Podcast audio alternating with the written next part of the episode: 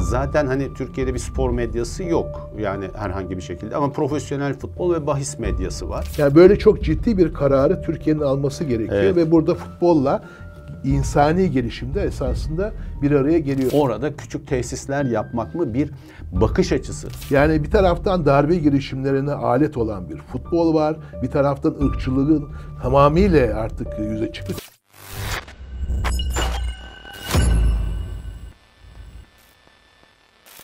İnsani gelişmeyle direkt ilgisi olmasa bile çok önemli ve tartışılması gereken bence bir konu var. Türkiye'de futbol çöküyor. Son iki üç yıldır çok belirgin bir şekilde çöküyor. Ne Şampiyonlar Ligi'nde bir yerimiz var, ne UEFA Kupası'nda bir yerimiz var. Başlara baktığımız zaman tatsız tutsuz ve bütün kulüpler büyük bir finansal sorunlar sorunlar içinde. Hakikaten sence Türkiye'de futbol çöküyor mu? Aslında belki insani gelişmeyle şöyle bir bağlantısı olabilirdi. Futbol kendi başına bir spor kabul edilebilir ama profesyonel futbol bir spor değil aslında, bir endüstri. Spor olsaydı biz insani gelişmeyle ilgili daha fazla tartışabilirdik. Şimdi sistemin tümü kendi içerisinde değerlendirdiğin zaman hiçbir yerde iyi sinyal vermiyor. Aşağı yukarı bir performansa baktığın zaman iki bin iki iki bin üç yıllarında Türkiye FIFA sıralamasında sekizinci sırada futbolda. Şimdi otuz ikinci sırada. Dolayısıyla büyük bir düşüş gözüküyor. Ama ekosistemin bütün oyuncularına bakarsan zaten hepsi o düşüşü kabul etmiş durumdalar. Yani hakemlere bakıyorsun. Eski hakemler bizi şuna ikna ettiler. Hakem ya eyyamcıdır, ya rüşvetçidir, ya komplocudur. Bunu bütün eski hakemler herkese ikna etti bir kere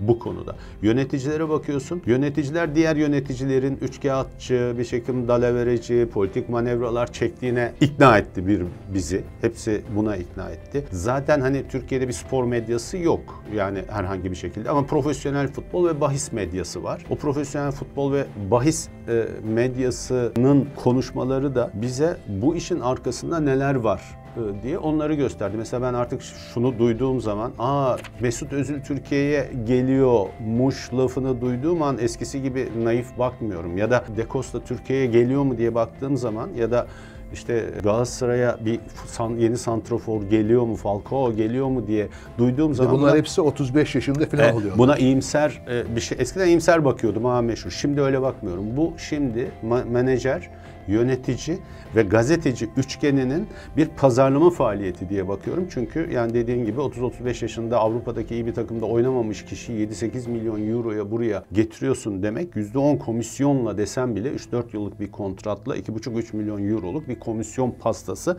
ortaya çıkıyor. Dolayısıyla ben maç anlatan spikerin bir oyuncunun adını fazla söylemesi ya da öbürü oyuncunun adını az söylemesinin bile iyi niyetli bir davranış olmaktan çıktığını düşünüyorum. Herhangi bir yorumcunun ya şurada şu, o, şu sağ kanada bir transfer yapması lazım dediği zaman bunun da artık kuşku verici bir hale geliyor. Çünkü sistemin bütünü aslında kendi içerisinde çökmüş durumda ve para, ortada para var. Yani para yok diyemezsin ve o para harcanıyor. Kamu tarafından bakarsam daha büyük stadlar yapmaya harcanıyor. Daha büyük şimdi sahalar değil yani stadlar harcanıyor. Büyük takımlara bakıyorsun, çok para harcamışlar. Üstelik borçları var, daha da borçlanmışlar. Ama mesela performansa baktığın zaman işte Galatasaray gidiyor. İki santroforları kadar bile değeri olmayan takıma elenip Avrupa'dan çekiliyor. Beşiktaş dediği Beşiktaş'a bakıyorsun, önce gidiyor bir Yunan takımına eleniyor. Arkasından başka bir turnuvaya gidebilmek için Portekiz'in çok vasat bir takımına gidiyor. Onunla eleniyor. E Fenerbahçe zaten oraya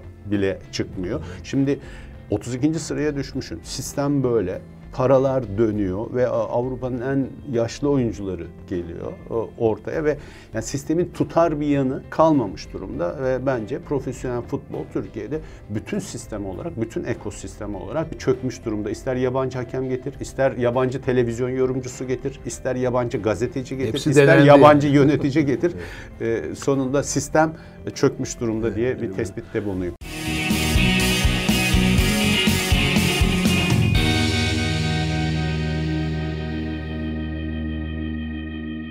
Bence doğru, sistem çöküyor. Fakat çok da kötümser olmamak gerekiyor ki bu zaten hani bizim bu formatımız içinde futbol çöküyor yapmamızın nedeni de bu. Bir örnek var Türkiye'de, Altınordu diye bir kulüp var. O esasında tek başına bir çözüm olmasa bile çözümle ilgili önemli bence ipuçları veriyor. Altınordu biliyorsun İzmir kulübü ve Türkiye Cumhuriyeti ile yaşıt bir kulüp. bin dokuz yüz yirmi üçte kuruluyor. Ama ondan sonra bu Türkiye'nin gelişmesi, ekonominin gelişmesi, küreselleşme, bütün bunları var sayabilir, sayabiliriz. Zayıflıyor, zayıflıyor. bin dokuz yüz doksan beş doksan altılarda amatör lige kadar düşüyor. Fakat ondan sonra tam bu senin söylemiş olduğun Türkiye'de futbol çökerken bir Altınordu örneği ortaya çıkıyor iki bin üçlerden falan itibaren. Bu alınıyor Altınordu birileri tarafından ve tekrardan bir altyapı, bir futbol okulu, bir futbol kulübü hep birlikte, yani eğitimiyle her şeyle bir bir futbol okulu olarak kuruluyor. Gençlere çok yatırım yapılır, yapılır yapılıyor. Sloganları iyi birey yetiştirmek, iyi vatandaş yetiştirmek, iyi futbolcu yetiştirmek. Yani bir futbolcunun esasında sadece futbol oynayarak kendini geliştirdiği değil, aynı zamanda okuması gerektiği, eğitimi, davranışları, dünyaya bakışı hep hepsiyle birlikte bir altyapıya örnek önem veriliyor ve buradan giderekten Altınordu amatör ligden bugün işte birinci lige kadar kendi imkanlarıyla, fakat bu sistemden şey yapmadan, bir bir yani kaymadan, bu sistemde kalarak iyi birey, iyi vatandaş, iyi futbolcu arasında bir ilişki oldu ve futbol bir eğitim işidir, bir altyapı işidir diyerekten başarı kazanıyorlar. O yüzden futbol bir taraftan senin söylediğin gibi tamamıyla bir çökme içinde bir sistem olarak, fakat öbür taraftan da Türkiye'de e, ilginç olarak böyle bir çözümün nerede olduğunu bize gösteren bir Altınordu örneği var.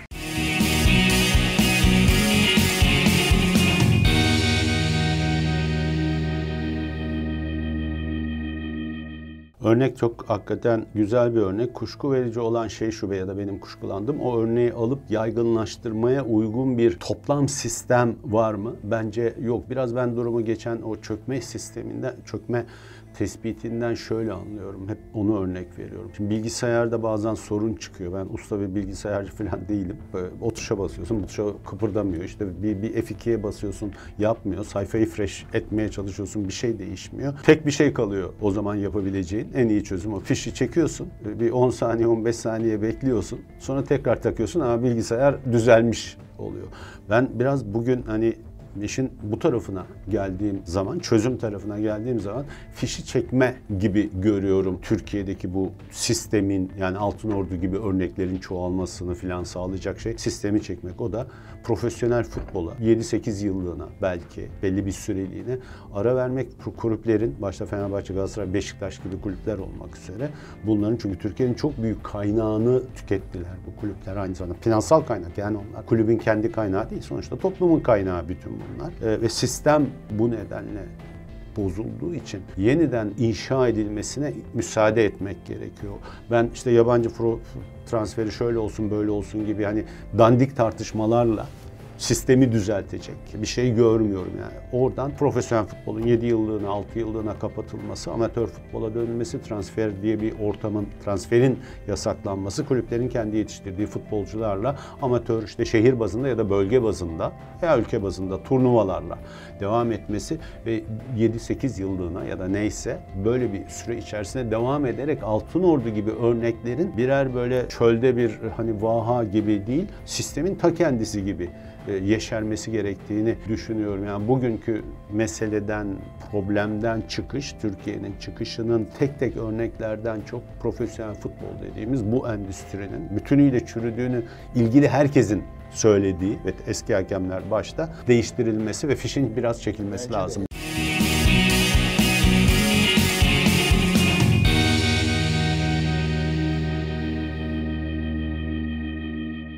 Transfer dediğimiz şey, transfer yapılmaması ve içe dönmek, altyapıya ve futbolcu yetiştirmeye ama bir daha bütünsel bir şekilde yaklaşmak, yani bir ciddi kırılma, bir devrim yaratmak gerekiyor Türkiye'de futbolda. Burada esasında yine biraz evvel söylediğim Altınordu'nun örneği gibi, mesela Türkiye milli takımı da son iki yıldır Türkiye'de futbol dibe çökmüşken, yerlerde sürünürken başarı elde ediyor. Başarıları var. E, o bakıyorsun Türkiye'deki, yani Türkiye milli takımına, ya Altınordu'dan yurt dışına gitmiş ya da Almanya'da doğmuş. Aynen. Yani işte Tür Almanya olsun, Fransa olsun, buralarda doğmuş, altyapıdan gelmiş, başarılı olmuş. oyunculardan kuruldu. Evet, yani, yani turnuvaya gitmeleri çok büyük başarı ama son sıralarda da onları da tabii, normal sisteme adapte ettik ve Avrupa Uluslar Ligi miydi? Evet. Orada küme düştüler. Evet, evet. Orada küme düştüler ama yani orada yine de bir e, bir, bir, bir referans var.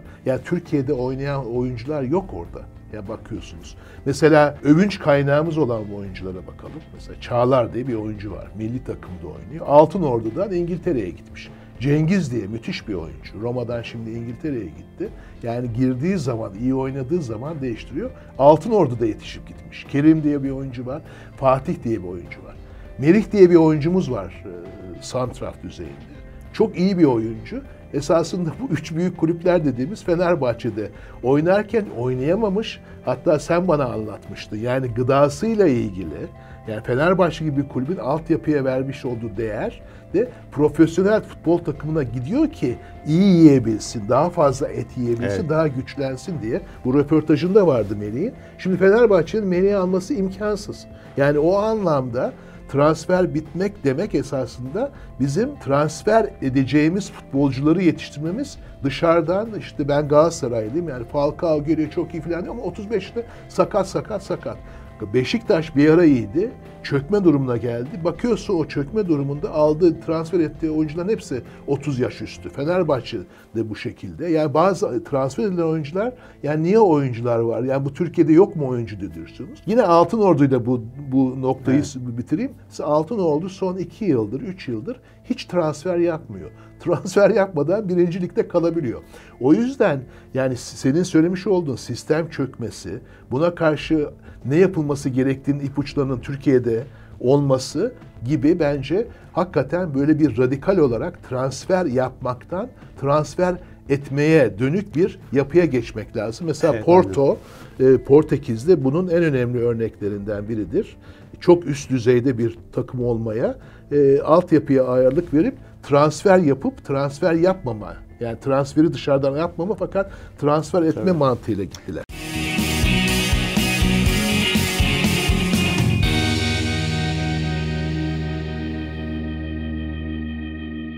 Büyük bir ihracat. Yani e, Altınordu örneği tekrar e, çok güzel bir örnek ama sistem Altınordu gibilerin yaşamasına ve çoğalmasına izin tabii, vermiyor. vermiyor. Evet. Ve gidiyor. Yani yurt dışında evet yani hakikaten Altınordu kaynaklı yedi sekiz futbolcumuz var ama düşünün ki düşün ki yani Türkiye'de seksen üç milyon var. Yaş ortalaması şu anda otuz iki civarında. Yani çok genç bir nüfus var. Futbola çok meraklı bir nüfus var ve uluslararası piyasada yani iyi liglerde oynayabilen yedi sekiz oyuncumuz var. Bunu Belçika'ya yani dünya dünyanın hani çok daha küçük nüfuslu yerlerinin ihraç ettiği futbolcuya baksan yedi sekiz değil yetmiş seksenler falan bulursun, bulursun. Bu potansiyele sahip. Dolayısıyla burada yine konsept olarak belki Türkiye son yıllarda çok fazla endüstriyel ve ticari ve finansal bakmaya başladı. Demin söylediğim işin marketing, pazarlama tarafındaki diyelim ki uyanıklıklar da dahil ama bir kere profesyonel futbolun spor olmadığını, bir endüstri olduğunu kabul etmemiz lazım. Yani bu süreci aşabilmek için bir temel bakış açımız için. Çünkü bazen duyuyorum mesela ilgili yöneticilerde şey yapıyorlar. İşte biz şu kadar stat yaptık diyorlar. Stat demek daha fazla seyircinin olması, daha iyi koşullarda seyretmesi ve daha fazla para girmesi sistemin içine demek. Spora yapılan yatırım değil bu. Bu başka bir şey. Yani profesyonel bir endüstriye yapılan yatırım. Ben şeyi hatırlıyorum. Arjantin Buenos Aires'te Boca Juniors'un stadına gittiğim zaman herhalde beş altı yıldır bir mahallenin ortasındaydı stat ve stada baktığın zaman neredeyse müze gibi yani dışarıdan sıva sıva var böyle mermer falan yok. Muhtemelen çok eski bir stat ama orası işte futbol olarak çok ihracata yönelik bir yer. Dolayısıyla stat yapmak ve daha çok seyirci yapmak mı? O şehre eski stadı muhafaza edip on tane çim saha ve içine orada küçük tesisler yapmak mı? Bir bakış açısı tercihi. Temel bir bakış açısı tercihi. O temel bakış açısında tercihinde o profesyonel futbol mekaniz anlayış mekanizmamız nedeniyle daha çok seyirci olsun, daha çok insan seyretsin üzerinden hareket ediyoruz ve sistem giderek bu işin içerisi böylesine ticaretleştiği için liyakatı da geri alıyor. Yani futbolu yönet kim yönetiyor dersen, futbolu bugün yönetenler, Futbol Federasyonu için söyleyeyim, böyle çok hani güzel projelerle delegeleri ikna ederek, Türkiye'de futbolu şu hale getireceğim diyerek, ikna ederek ve hesap vermeye açık olarak da seçilmiyorlar. Yani onlar iktidarların tercih ettiği insan orada olarak orada oluyorlar. Bir nevi e, böyle bir sistem oluyor. Dolayısıyla sistemin içerisinde liyakat da ortadan kalkıyor. Bu profesyonelliğin yanlış anlaşılması, işin endüstriyel ama finansal olarak çok kötü, e, tırnak içinde kirli bir endüstriyellik haline gelmesiyle liyakat da arkaya e, katıyor. Dolayısıyla liyakatın geliştirilmesi, futbol sistemi içerisinde liyakatın oturtturulması önemli bir gelecek belki bakış açısı.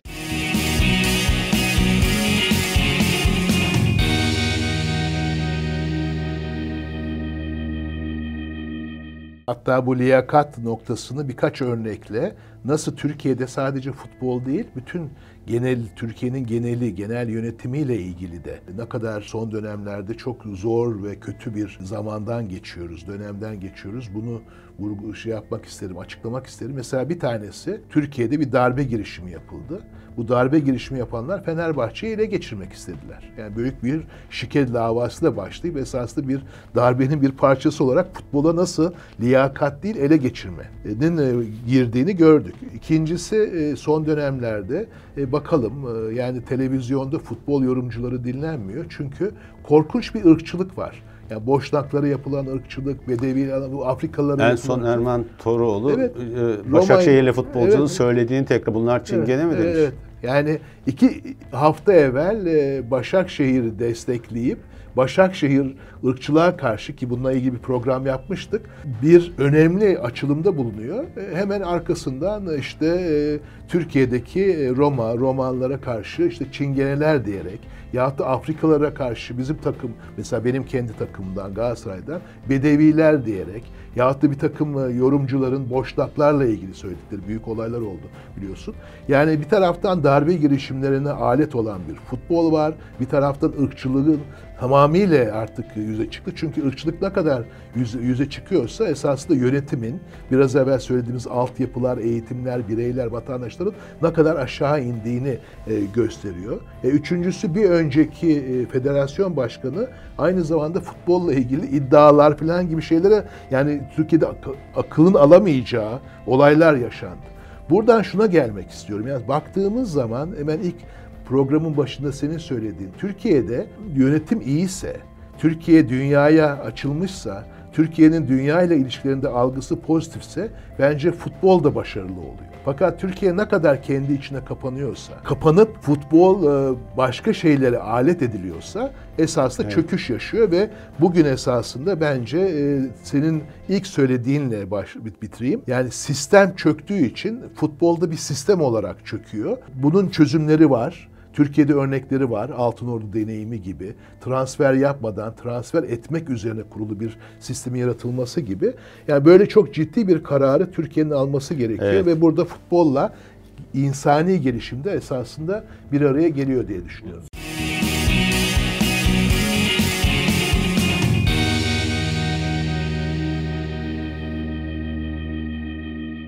Son dediğine bir son cümleyle ben de ekleyeyim de bitirelim. Uluslararası rekabetin gerçekten dışına çıktığımız, kendi evet, içimizde işte Fenerbahçe Galatasaray'ı yendi mi, Galatasaray evet, tamamen buna döndük. Düşün ki iki bin yirmi iki binlerin başında Avrupa şampiyonu olur muyuz? Çeyrek final oynar mıyız? Şampiyonlar Ligi'nde kulüpler böyle hareket ediyordu. Şimdi futbol olarak düşündüğümüz tek şey işte Fenerbahçe Galatasaray'ı bu hafta yendi mi? Onun şeyi falan mı? Ve U E F A'da şu son sıralardaki temel mesele respect, saygıydı. Ondan önce de adil oyun, fair game çok önemliydi. Ve oyunun içine baktığın zaman da sistem o kadar kötüleşmiş ki, oyunun içerisindeki futbolcu ve diğer figürler de o adil oyunun ve respect'in dışına, saygının dışına dışına çıkmışlar. Bu bir yanı ırkçılık olarak gelişiyor. Bir yanda da oyunun içerisinde bir bakıyorsun herkes yere yatıyor. Evet, evet. Birbirini faul yapmak normal bir oyun taktiği haline geliyor. Yani kaçınılmaz bir hasbelkader kazara yaptığım bir şey değil. Oyun taktiği haline geliyor. Kavga etmek, bağırışmak, çağrışmak, karşıdakine saygısızlık, hakemin peşine koşmalar falan. Bütün bunlar kendi içerisinde kalite sorunu yaşanıyor. Evet, ne adil oyun bırakıyor, ne saygı bırakıyor. O da ona yansıyor. Yani toplu bir sorundan çöz, söz ettiğimizin çok farkında olmalıyız. Evet. Bütünsel bir sorunla karşılaşırız.